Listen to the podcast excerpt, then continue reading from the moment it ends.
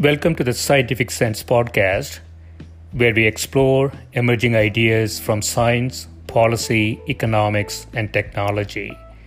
My name is Gil Eapen. We talk with world's leading academics and experts about their recent research or general areas of topical interest. Scientific Sense is an unstructured conversation with no agenda or preparation. We cover a wide variety of domains where new discoveries are made and new technologies are developed on a daily basis. We are most interested in how new ideas affect society and help educate the world how to pursue a rewarding and enjoyable life rooted in science, logic, and information.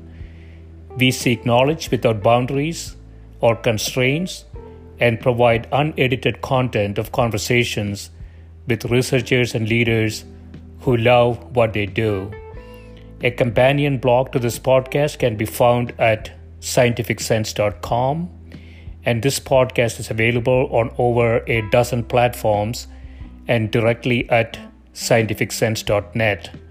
If you have suggestions for topics, guests, and other ideas, please send them to info at scientificsense.com and I can be reached at gil at eapen.info.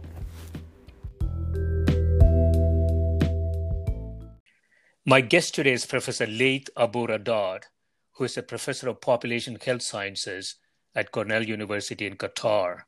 He is also the director of the WHO Collaborating Center for Disease Analytics on HIV, sexually transmitted infections, and viral hepatitis. Previously, he held academic and research positions at the University of Washington, Imperial College London, and Osaka University. Welcome, Laith. Thank you very much for the opportunity to speak, to discuss, to have this discussion today. Absolutely, yeah. So you had a number of papers uh, on this very topical area of COVID uh, pandemic uh, that many countries are struggling with, uh, multiple uh, waves of uh, the problems. different countries appear to be in different states of dealing with it. And I want to start with uh, one of your papers characterizing the Qatar uh, COVID epidemic, um, advanced phase uh, SARS uh, CoV 2 epidemic. Uh, we call it COVID in short form. Mm-hmm. And um, Qatar, uh, obviously in the Gulf, has a population of about 3 million, over half of whom are, you say, expatriate craft and manual workers. Um, as an aside, uh, I grew up in a southern state of India called Kerala. Mm-hmm. And uh, I think a large proportion of those people actually come from that state. Uh, mm-hmm. and so I know that population reasonably well. We aim to, you say, we aim to characterize the severe acute respiratory syndrome coronavirus 2, COVID uh, epidemic in Qatar.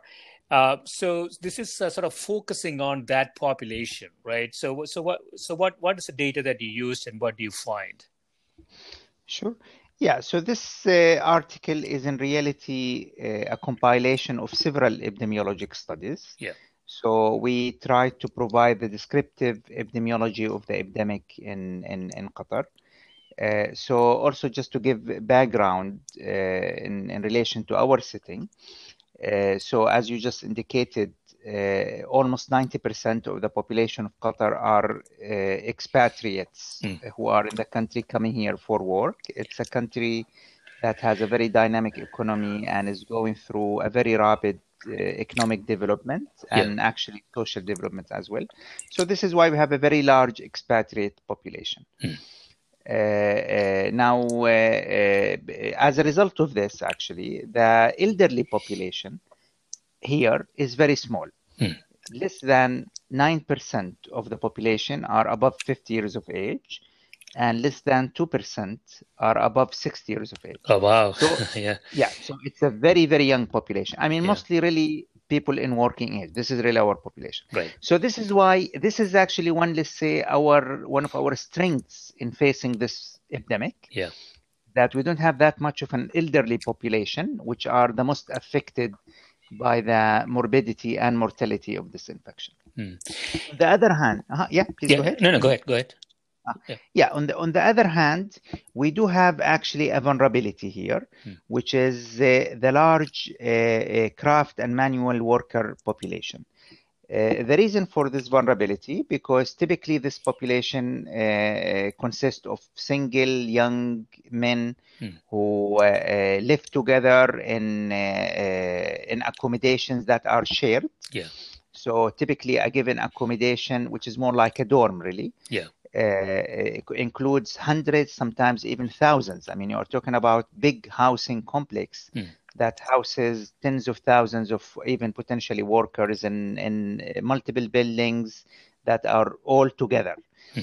Uh, usually these uh, workers they they uh, share uh, rooms they share uh, bathrooms they have meals together often usual uh, in a cafeteria style setting hmm. now now why this is a vulnerability because we know from influenza epidemiology what what's known as the boarding school effect. Yeah. Such settings, because you have large number of people living together, where they interact with each other on a daily basis, then it's very easy for a respiratory infection to propagate very quickly in mm. such setting. Mm. And this is what we saw uh, also for COVID. For example, in Europe, uh, uh, much of the mortality, actually, about half occurred in uh, uh, centers which actually care centers for the elderly. Mm. Yeah, so because these have the same actually vulnerability. Yeah, so this is really the vulnerability we had in, in, in Qatar. And indeed, this population was the most affected population by the epidemic here. Yeah, so, so it's a it's a very sort of interesting lab experiment in the sense that uh, mm-hmm. you know, very small population of 3 million um, with characteristics that are not typical uh, uh-huh. of other countries, uh, very young population, but they're also um, sort of interacting fairly close together. Um, mm-hmm. And so we don't really have that in, in many parts of the world. And so uh, so there are a lot of hypotheses around, you know, so the case fatality in the first wave was significantly different from the second and third waves. Some of mm-hmm. it is, uh, uh, you know, in the in the Western countries. Some of it is probably due to the the denominator effect because uh, younger people are more in the denominator in the second and third waves than the 1st mm-hmm. one.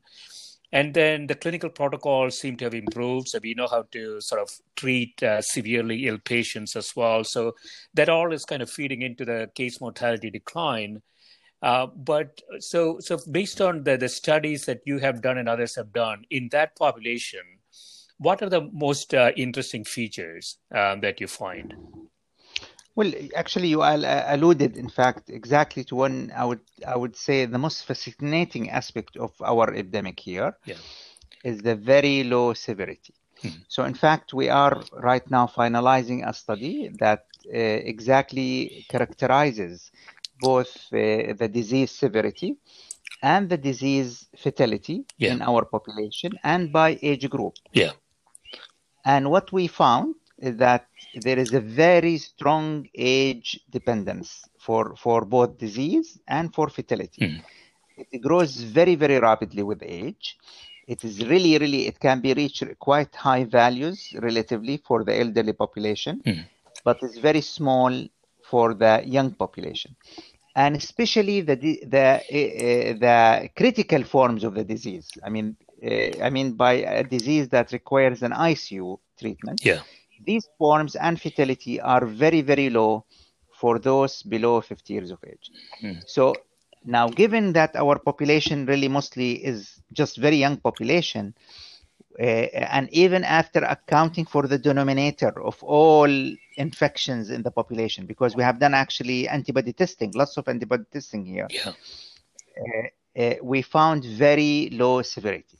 So, so for example, fatality was only only and it's really very fascinating yeah. was only two per 10,000 in our population. Two in 10,000. So two in 10,000. Is that That's is that even lower mm-hmm. than uh, what you see in sort of uh, traditional flu?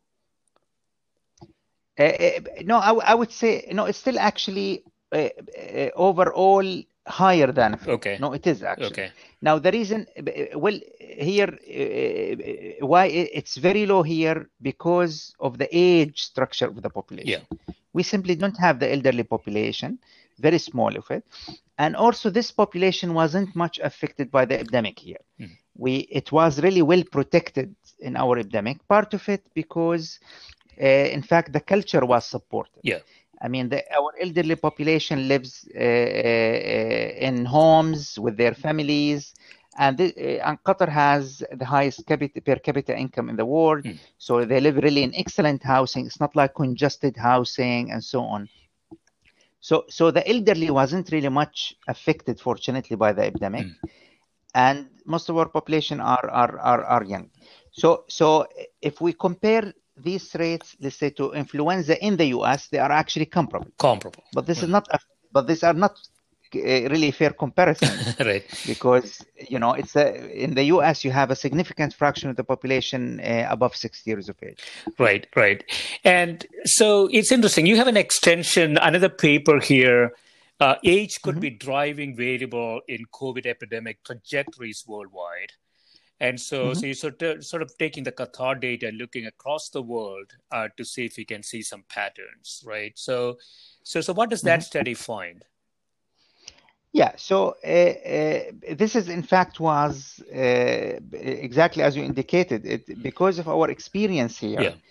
I mean, what what we saw is a very different epidemic compared to what actually what was observed in Europe and and, and the U.S. We simply did not have that level of severity. I mean, the total number of deaths we we had is just over 230 deaths so far. Yeah. And uh, the, our epidemic is really in, in, in a low incidence phase right now. Uh, so it's, it's really very striking how, how, how low it is. So this really uh, compelled us to look further into, into, into Hmm. this. And indeed, through this study, uh, when we projected uh, the mortality rates per, I mean, the age-specific mortality rates, apply them into different population demographic structures around the world, we immediately saw there must be very different uh, mortality rates globally by this infection, just simply because of the fraction of the elderly population. Right. So, and and this is really why uh, I think we are seeing we are seeing a pretty very serious epidemic, let's say in the U.S. and I think now it's well above 200,000 deaths in the U.S. But really in in in countries which are ill-equipped to deal with the epidemic, Hmm. they are not seeing actually that much mortality. Uh, let me take Syria for example. It's a country that's uh, you know in, in a civil war, so the epidemic must be expanding uh, rapidly over there. But actually, it doesn't look like it generated much mortality. Africa is another example because Africa is the youngest, uh, you know, population in the world. Yeah. The epidemic is expanding, but really mortality has been really, really low. Uh, yeah, so so this is basically a, a core idea for for this uh, study, is to see how the epidemic could be evolving in different uh, paths. Okay, so so so if you if you do a model, um, what you are concluding here is that age is a very dominant factor in that model to predict mortality. Uh, but there is also an interesting observation here, like which- is Mhm. about the sort of the dynamics of um, uh, dynamics of infection, how fast Mhm. and, and and how much, right? Uh, that that's also interesting. That that's also driven by age. It looks like. Uh, yes, in fact, this is the other thing we wanted to look Yeah. at. Uh, and, and this started when we did a study to uh, model the epidemic in China. Mm. Now, if we take the China data, we see a very strong also effect for susceptibility to the infection by age group. We see uh, uh, quite low exposure to the infection among the in the in the among children, very very low exposure rate, and we see much higher rates uh, among the elderly. Yeah. So, so, so this brought the question: Could it be that really uh, there is even sus- the susceptibility to the infection varies by age group? Now, this pattern, by the way, is exactly the opposite of what we would expect for a cold in for a cold virus. Typically, even the other common cold coronaviruses, they tend to affect mostly children Right. and less affect less the elderly. It's it's uh, I mean uh, the younger the older people, not only the the older Yeah. people. Uh, I mean other than children. This is exactly the opposite. It Well. Uh, Yeah. So so disease susceptibility uh, Mhm. is also um, is also lower in children, and so, so you put all these sorts of observations together, you will find countries with uh, average um, lower average age are experiencing smaller, and I also find this idea of slower epidemics, right? Uh, so that the disease spread is also also slower in younger population. Uh, yeah, these are actually very, uh, very linked to each Yeah. other. Yeah, I mean, you even how we even uh, accidentally discovered this. So when we're when we're doing the modeling for Qatar, then we took uh, uh, exactly the parameters from China. This is how we started because at the time China was the only epidemic we knew of. This was back in March, and we applied the parameters we derived from the Chinese epidemic to the Qatar epidemic. We actually get a smaller reproduction number in Qatar. Mhm. The reproduction number R0 is the most important parameter that will determine the extent of the epidemic and also how fast it will grow. Yeah. only because of uh, uh, differences uh, because of these differences in susceptibility to the infection. So so so so absolutely you are absolutely right. In let's say in, in an african country where uh, like niger where half of the population is below 15 years of age and if children are less susceptible to the infection and even when they get it they clear it uh, they clear it quickly so they don't spread it as much to other people the epidemic is going also uh, uh, to spread at a slower rate and it's not going to reach the same extent as in uh, in other populations So, you know, from a policy perspective, uh, you know, one of the things that we are struggling with in the U.S. is about the universities and schools. Um, in, in the lab experiment in Qatar, you have a nice situation where the elderly is sort of segregated uh, from the Mhm. younger population, uh, and hence you can control it. But in situations where you have intermixed uh, age groups, um, you still have this problem, right? Granted, uh, both the susceptibility and growth rates are going to be lower in schools and universities, but they actually come home and then transmit the disease Correct. to parents and grandparents, right? Um, so, so in an intermixed situation, um, it doesn't really help from a policy perspective, I would think. Uh, uh, well, I would say yes and Okay. no. Uh, I mean, definitely this intergenerational mixing, uh, of course, will is, is a big challenge, and it appears to have been the case in the Italy epidemic, where where it's actually believed it was one of the causes for the severity of the of the epidemic. Uh, but really, again, it's I, I think it's still there is an opportunity over Mm. there. I mean, we could we we through proper messaging we can try to protect the elderly and reduce this vulnerability. Yeah. But we take advantage of the fact that uh, younger people may be uh, less susceptible to the infection, and definitely they are less susceptible to severe severe disease. Did you get any data on sort of the asymptomatic transmission that you know younger people presumably um, may have a higher percentage of asymptomatic infections too? Yes, in fact, uh, we believe this is the case. Uh, so, uh, for for example, one of the studies we have done is uh, a nationwide survey to see uh, who is actually what the fraction of people are infected. Uh, this is using PCR. Yeah. And was of one of the really very striking uh, finding, and we did this in early May before really the infection epidemiology was clear enough. Uh, 58.5% of those who were PCR positive reported no symptom whatsoever Mm. in the last week. Right. We're talking about 58.5%. right. So I yeah. mean, it was really very shocking to be honest with you you know when when when, when we got this yeah yeah so um, what is our understanding about uh, uh, people who are infected but show show no symptoms are they able to transmit the disease at the same level as, as somebody who's symptomatic do we have any any data on that uh, I mean, we don't have data from Qatar that are direct uh, regarding okay. this. But indirectly, I think uh, uh, there is very little question that they do transmit. Mm. How we know that? Because we looked at the cycle threshold values mm. in, in those uh, asymptomatic infections, which is really a measure of the viral load. How much viral load do they have? Yeah. And they have, they do have very high viral, or some of them do have very high viral mm. load. So clearly, even asymptomatic people do have the potential to spread the infection. Now we have also data from other countries and so mm. on. And uh, it's becoming increasingly clear that asymptomatic people do transmit the infection and that even much of the, at least half of the transmission among those who end up uh, becoming symptomatic actually happens before they become uh, symptomatic. Mm.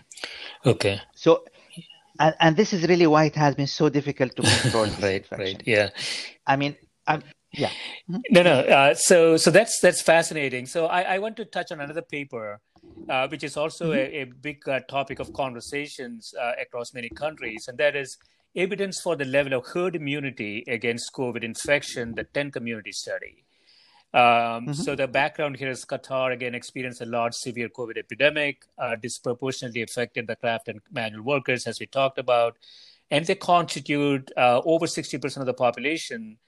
And and so mm-hmm. the question you're asking here is: we know that the infection rates uh, could be quite high, like the PCR positivity you're saying is a is about is close to sixty percent. So so high infection rate, uh, probably high asymptomatic uh, disease uh, state and so, so the question, interesting question would be, what is the sort of the herd immunity targets? And again, it's a nice lab mm-hmm. experiment where we could potentially uh, get get some insights into this, right? Yeah, absolutely.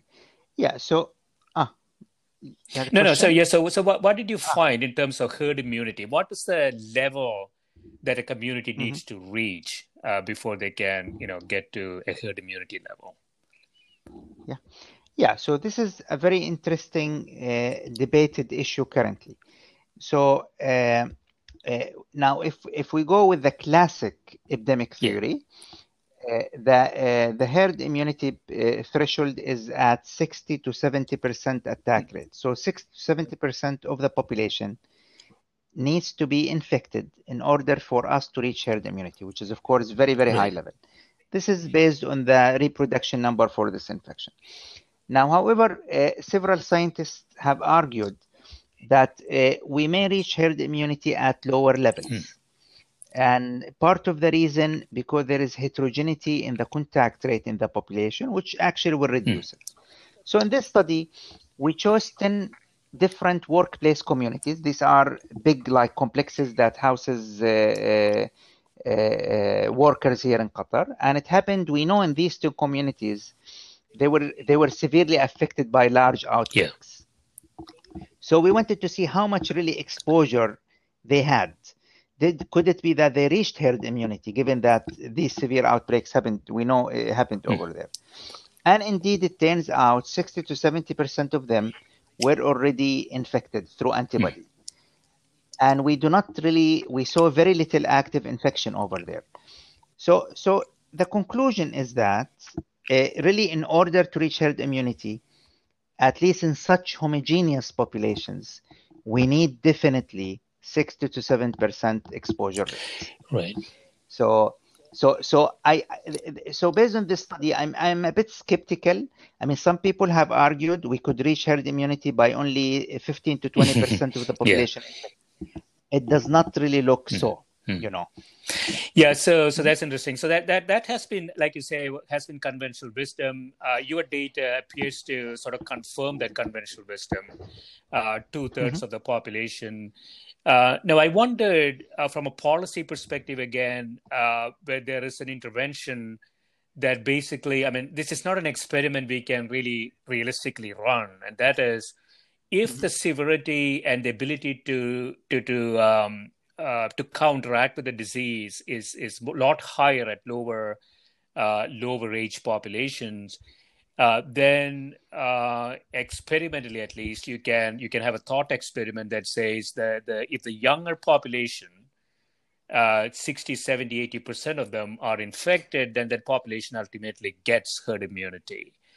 Um, but the problem obviously not an experiment we can run. I'm just doing a thought experiment here the, the other problem here i don't know if you have any insights into this Laith that we don't really know the long term effects of COVID, right? So mm-hmm. uh, I was told that the Spanish flu, uh, 1918, 1919, a million survivors of Spanish flu at that time, uh, seems to have uh, developed Parkinson's disease 10 years later, 10 years later, long mm-hmm. time later.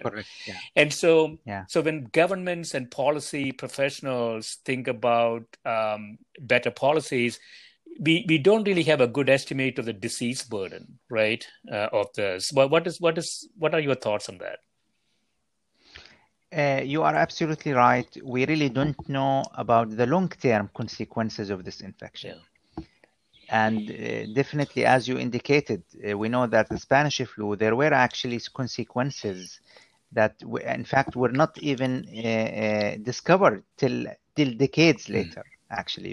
In fact, they were discovered incidentally when they disappeared. because when they disappeared, it, it, all of a sudden it was very evident that the population that was the cohort that was affected by these uh, uh, disease disorders happened to be that the cohort that lived through that uh, pandemic. Mm. So this is how we in, even establish causality over there. Uh, so yeah, we don't know really the long-term effects, but also I think we should not be uh, uh also uh, exaggerating hmm. this. we are talking about really truly rare conditions. Yes. And I think similarly here. I mean, it's. I mean, this infection is not like uh, a very, very different, uh, so to speak, infection from the kind of infections we we we had hmm. already. Uh, in fact, we had several cold coronaviruses that are not very different, uh, you know, from this infection. Uh, you know, uh, and we have been experiencing them for many, many years. In fact, I think one of the hypotheses is that one of the currently very mild coronaviruses mm. has its origin, in fact, in, in a pandemic that happened in the 19th century and it evolved to be very mild actually right now you know and uh, only in a few a few decades so eventually covid may just join the club of those common cold coronaviruses and really it doesn't appear that these common cold coronaviruses uh, generate very serious let's say or uh, in, in a high level uh, long-term uh, disease disease outcomes. So I, I, I am more on the conservative side. Let's, let me see. I have to see and follow for long term before really we we we we, we become uh, too obsessed about mm. this. Uh, now back to your very interesting thought question. Yeah. If we let's let the young people uh, experience, uh, you know, the infection in order to protect the elderly, and we reach herd immunity in this way. Well, that's an interesting thought question. You know, yeah. you know, definitely. Uh, but honestly, uh, uh, now of course there are many many issues uh, with with such idea ethically, you know, and right. so on. But honestly, I don't think we need to go that mm. far because I am pretty convinced that we will have a vaccine soon. Yeah. Uh, now, why why I'm I'm pretty convinced because right now we are really at a golden age for vaccine research. I mean, the kind of technologies used right now to de- to develop the vaccines are are amazing. Mm. Things that we are starting actually for the first time, and they really appear to have a lot of potential. Uh, uh, now, also uh, one uh, reason for my optimism is, in fact, another study we conducted here, which relates to reinfection. So we have been uh, following the cohort of infected people here in Qatar to see whether they are getting reinfected. Yeah. And let me uh, let, let me uh, so uh, we will yeah. come back to that later. So let's take a quick break, okay. and when we come back, we will we'll sure. talk about the re-exposure uh, aspect of this. Thank you. Great. Thank you.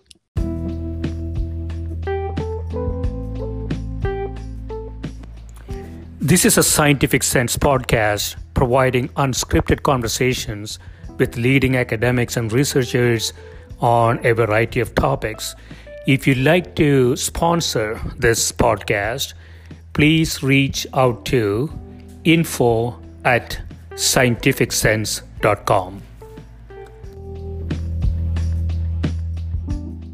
So we are back um, Laith year. So we were talking about uh, COVID 19, uh, sort of a nice experiment in Qatar with 3 million people, very young population, very close together, uh, living conditions, and uh, showing very high infection rate. Uh, but very, very low mortality. So age is, um, seems to be a driving factor, um, uh, of course, for mortality, but also for just susceptibility to disease because uh, there is also very high levels of asymptomatic uh, disease incidence in that population. Um, so I want to now go into another paper you have in this area. So analyzing inherent biases in COVID PCR and serological epidemiologic metrics, where you say uh, observational data show that infected persons remain PCR positive for a prolonged uh, duration, and detectable antibodies develop slowly with time. So that that has a lot of implications, right? Both uh, so so when we go out and test, we're going to find high positivity rate, uh, but many of them are probably not going to develop the disease. Is that is that how um, how I should think about that?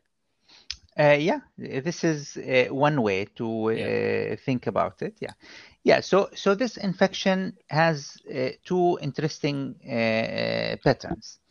The first one, as you indicated, some many people actually can stay PCR positive for a very long time. Mm. In fact, we have seen here in Qatar people over eight weeks they continue PCR positive. But when we look at the CT value, the cyclic threshold value, which tells us about the viral load, yeah. we see very high values, which are indicative of non-replicating virus. Mm. So these must be just viral fragments that keep circulating. This is basically the debris that remained from, so to speak, the hurricane that passed, you know, yeah. the body you know, in dealing with this infection. You know, right. billions and billions of, vir- of viruses were were produced, and somehow the system still has a lot of those de- debris circulating. Yeah. Yeah. So so so the existence of this prolonged PCR positivity complicates uh, epidemiologic measures. Hmm. We will go, let's say, and do a survey, and we'll see high positivity, but that does not mean, and truly, uh, there is a, a, lot of active infection. In hmm. fact, good fraction of those simply have already cleared the infection and they don't and they are not really at risk of uh, of, of disease or at least except yeah. uh, maybe for uh, long term in uh, consequences uh-huh. so so what what what is uh, what is the reason that antibodies develop slowly with time is it is it the testing protocol issue uh, I mean, intuitively, I would think that you know if the, the body is getting a lot of infection, it would develop antibodies to take care of that infection. But, but mm-hmm. why is that it taking long time for to detect those antibodies? Uh, really, uh, for this infection, uh, yeah. Uh, it looks like T cells play a very important role in in immunity. Mm-hmm. And if we really think of it evolutionarily speaking, antibodies really are not meant to be primarily to uh, fight a primary infection. Yeah. They are actually the arsenal that the body develops to prepare itself for future infections by the same virus. Mm. You know, the body has other means to fight the infection other than antibodies when in the during primary primary infection. Oh, I so, see. Okay, yeah. yeah so, so, yeah, the, the, T cells is sort of sort of um, T cell um, kind of defense is a little bit different from from antibodies, right? So they they can also memorize uh, this incidence and and get better for future infections. Uh, T cells also do have their own memory. In fact, yeah. this is also uh, one of the hypotheses uh, we we have for why the severity of the infection here in Qatar has been low Hmm. uh, because uh, our population is highly, uh, you know, diverse. It's also well traveled. We have lots of traveled uh, Yeah. travel here. Yeah. So it's possible that our populations have had in the past lots of exposure to other common cold coronaviruses. Hmm. Now we have growing evidence, really one study after another, that show uh, uh, uh, prior exposures to these common cold vir- viruses create some kind of immune memory, and they cross-react with with COVID-19. Mhm. Now, uh, because of this immune memory, uh, this immune memory may not protect against infection, but Mhm. appears to protect against disease because there is already an immune response over there. So when the virus comes, it cannot prevent the infection, but actually it, it reacts uh, strong enough to prevent uh, progression to more severe disease forms. Okay. Yeah, I know that you haven't looked into this, but there was another hypothesis about the BCG vaccine, Mhm. uh, which is the TB vaccine, as you know, and and the Correct. difference uh, difference they found in the data between Eastern Europe and Western Europe, uh, as well as um, you know South Asian countries. Um, there was a hypothesis that said you know the BCG vaccination was much more prevalent in those areas, and it seems like uh, mortality rate is much lower. Um, Did you see anything anything like that in the Qatar population? Uh, we, we haven't, but really very much our populations all also BCG BCG vaccinated. Right. So it's not as easy for us to explore this hypothesis. It's an it's definitely an interesting hypothesis.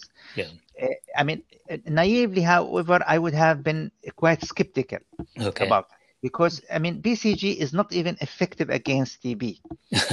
You know, I mean this is really the real. I mean it's not really that eff- uh, effective for against TB, Mm. and uh, uh, typically people get it in their childhood. So I mean by the time you know they get. Uh, I mean, the exposure uh, for COVID happens decades later. So I'm, I mean, I mean, but of course, biology is always surprising, you know, and we may find interesting ways by which this could have actually played a role. Okay, okay. And so the, the T cell memory uh, idea that we just talked about, uh, what is your feel about how this is going to develop over the years? So every flu season, we get a different flu. We have to have a different flu vaccine to counteract it.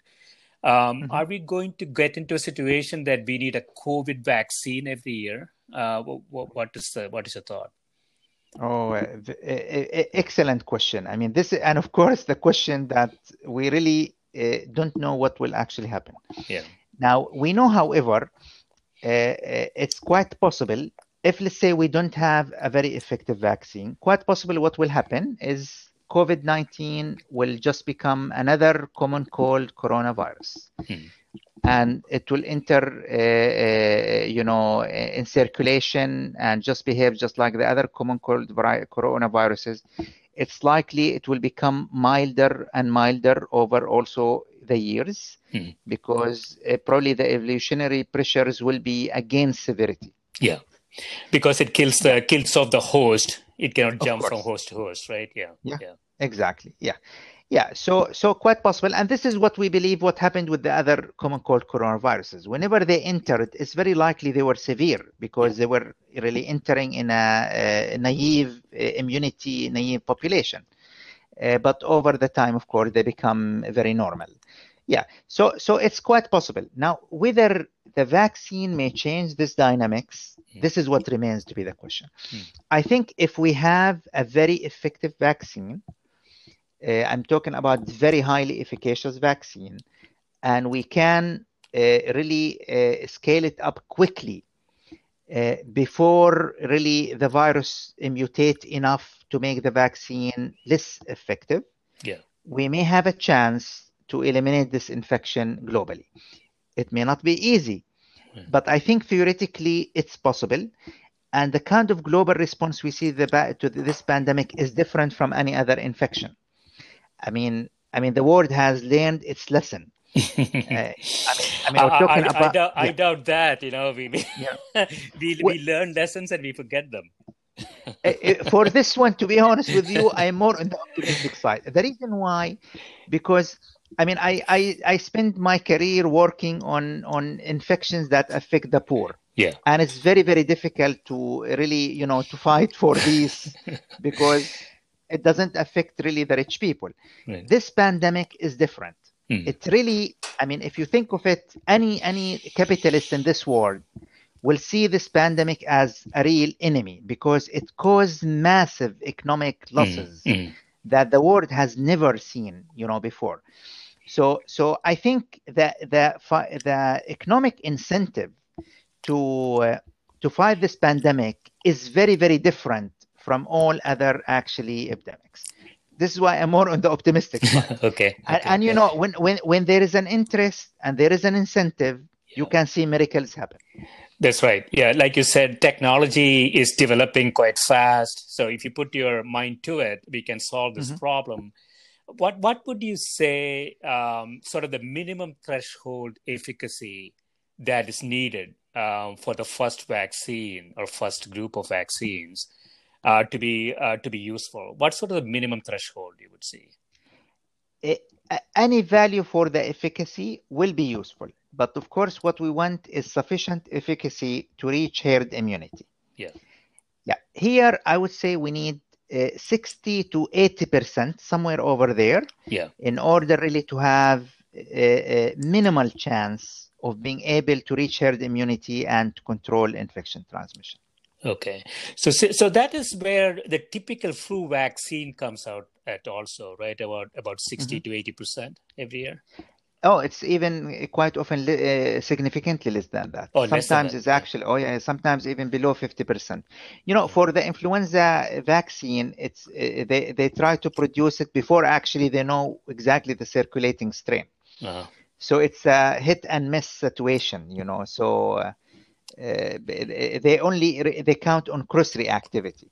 Right. But here, no. Here, actually, we, we, we know the virus, and it doesn't look like it's mutating rapidly. Hmm, okay. You know? So, so, so I think we have a better chance. Yeah, so that's what I want to ask you. So, from an evolutionary perspective, if we get an effective vaccine, will that Mhm. drive mutations? Will that drive evolution? Will that drive more potent strains to to appear in the future? What, what, what do we know about that? Uh, well, it, clearly, it will create an evolutionary pressure. So Yeah. there will be evolutionary pressure for the vaccine to evade. uh, sorry, for the uh, evolutionary pressure for the on the virus to evade the vaccine. Yeah. So it could. I mean, in principle. Yeah. Uh, now, but again, I- mean, fortunately for this virus, it does not look like it's mutating rapidly Yeah.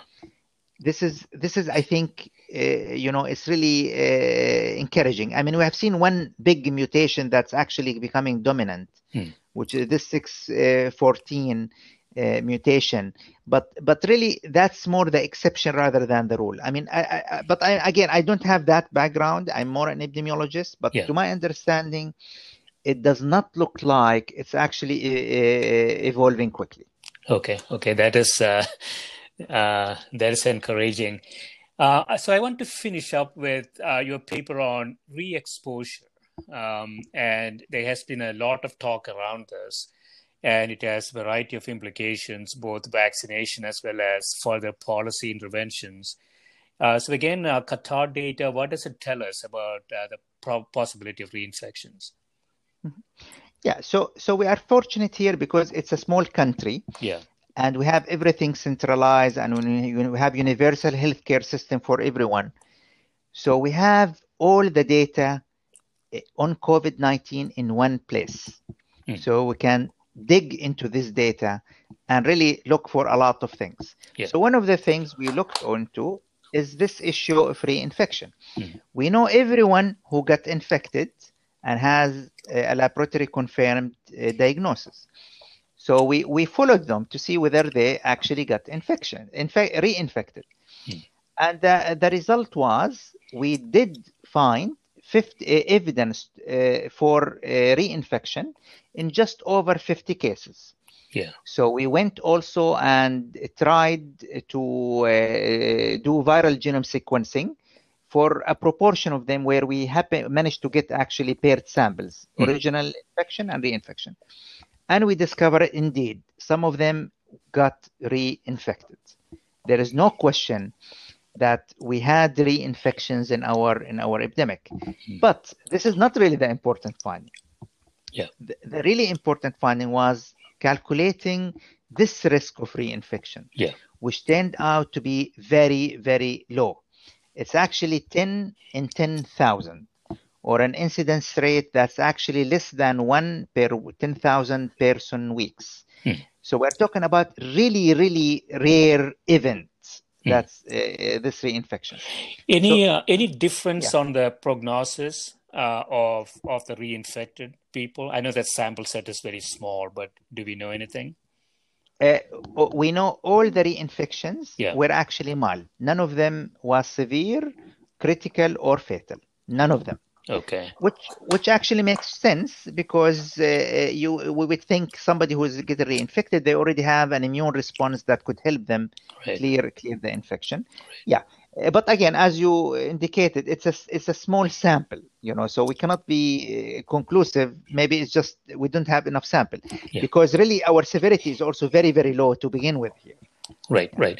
Do we know it is uh, reinfection or reactivation? You know, just like the chicken pox uh, uh-huh. organism, um, so it stays in the body for a while and then comes back again. Is it is it really reinfection?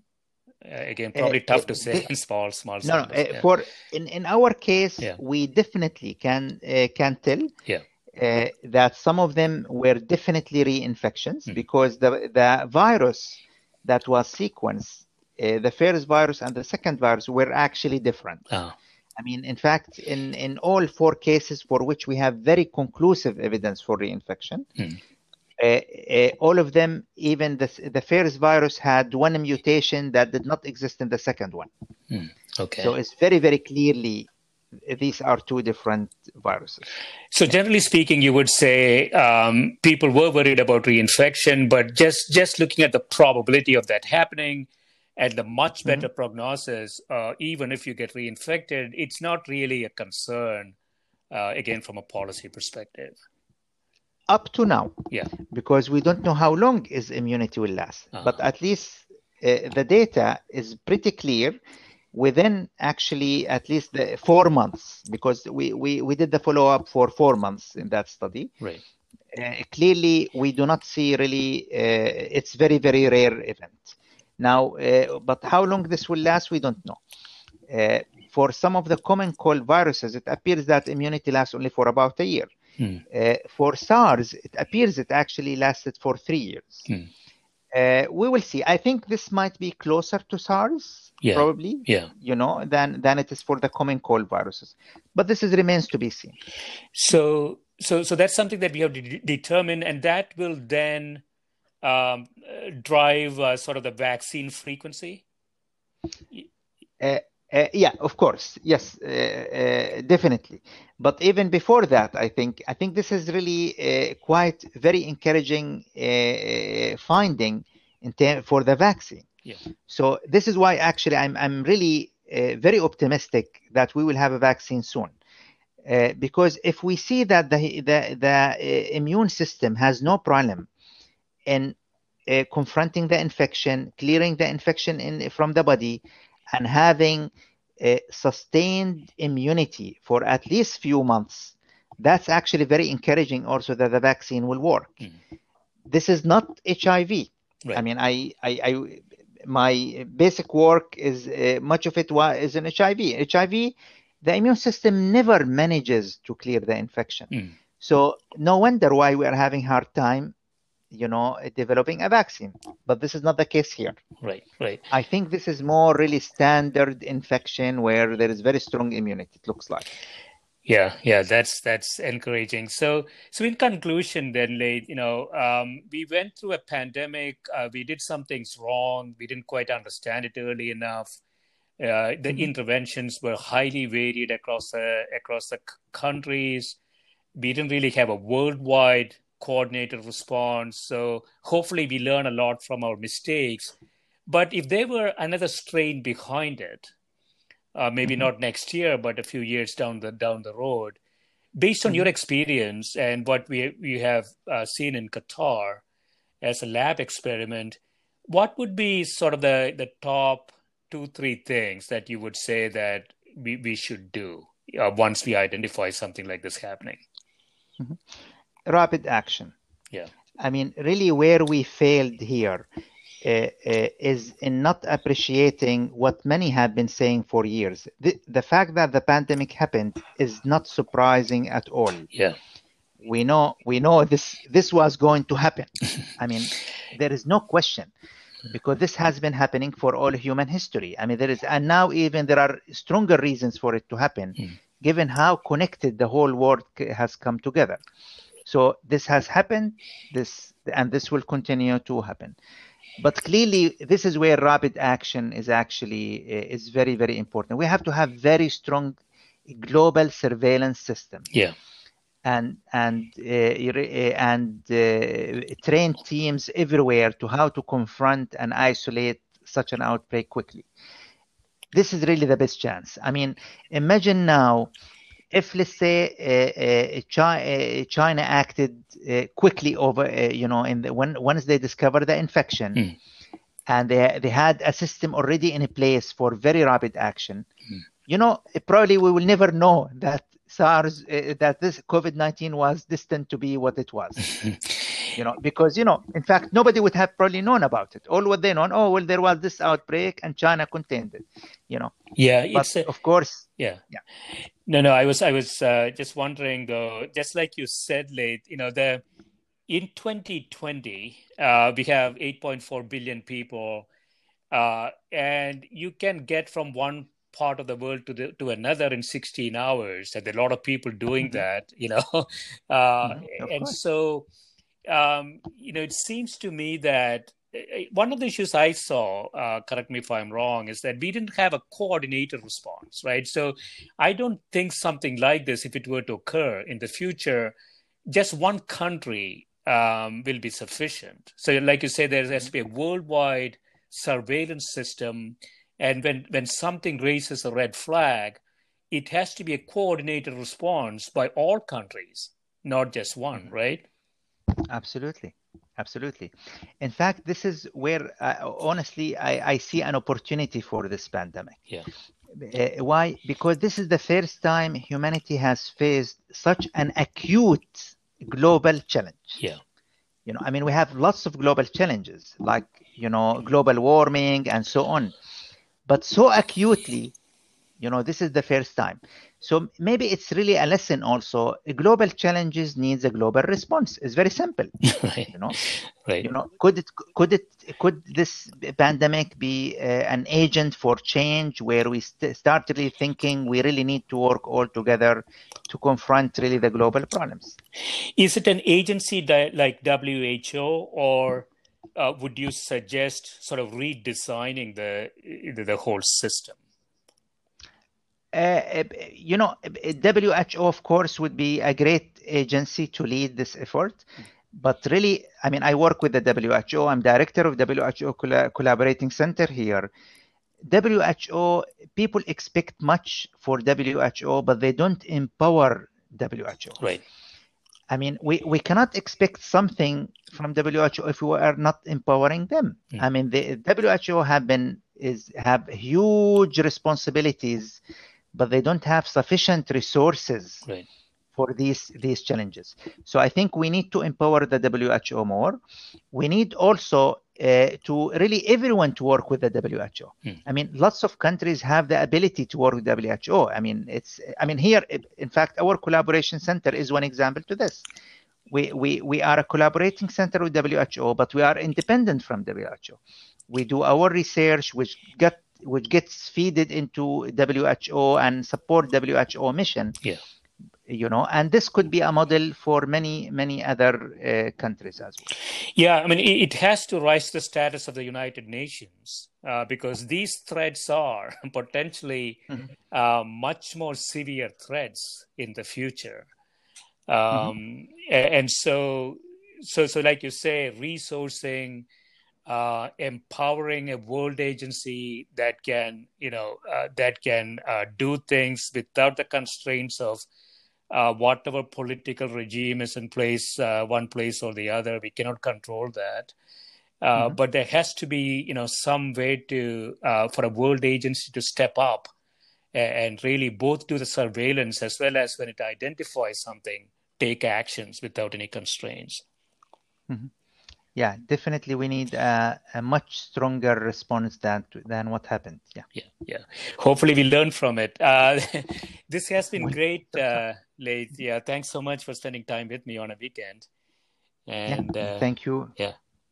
Yeah, thank you very much. It has been really a pleasure to have this uh, very uh, interesting and rich discussion. Yeah, thanks so much. Thank you. Thank you. Bye. Thank you very much. Bye. Bye bye.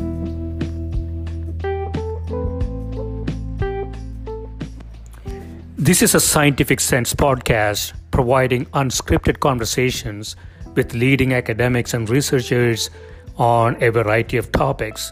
If you'd like to sponsor this podcast, please reach out to info at scientificsense.com.